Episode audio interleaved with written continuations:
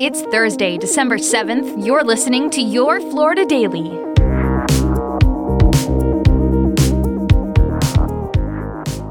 I'm Katrina Scales.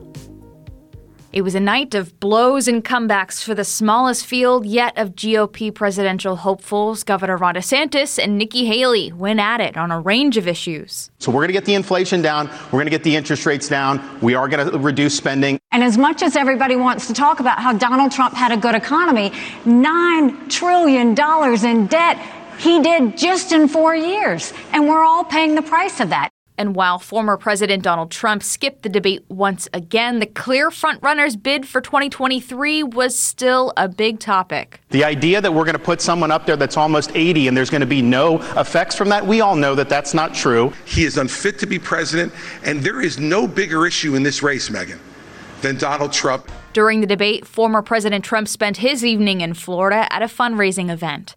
The latest CBS News poll showed former President Trump winning 61% of likely GOP voters, which is more than all other candidates combined.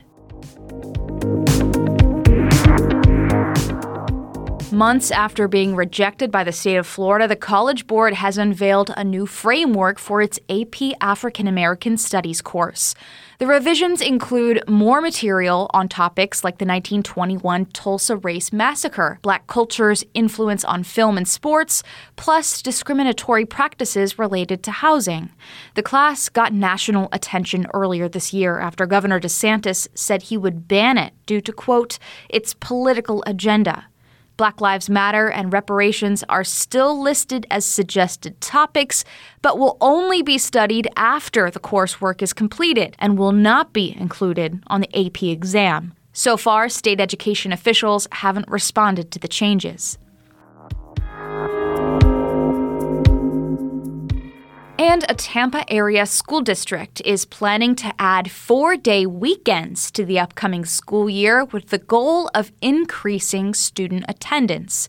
Pasco County School Board voted this week to make the change for the 2024 2025 school year. We can encourage our students and families to take their mini trips or vacations on those long weekends instead of taking off instructional days. Mm-hmm. Um, so we're going to try and market that to our families. Is here's here are some mini breaks throughout the year, so that if you want to take some time off, let's do it then and not miss um, not miss school. Despite those extra days off, board members say the next school year will have more instructional time. A schedule posted to Pasco County Schools' Facebook page shows the approved calendar with three four day weekends for students and teachers.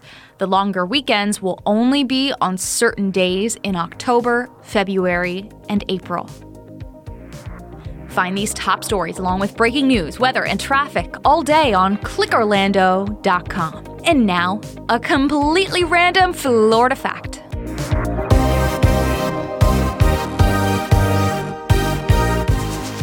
The world's largest collection of autographed baseballs can be found at the St. Petersburg Museum of History. The Little Cooperstown collection eclipsed the 5,000 ball milestone in April of last year. Many of the autographs were acquired by collector Dennis Schrader and feature the usual baseball superstars along with balls signed by U.S. presidents and entertainers. Your Florida Daily is produced by News 6 WKMG in Orlando. I'm Katrina Scales. Make sure to subscribe for new episodes wherever you'd like to listen.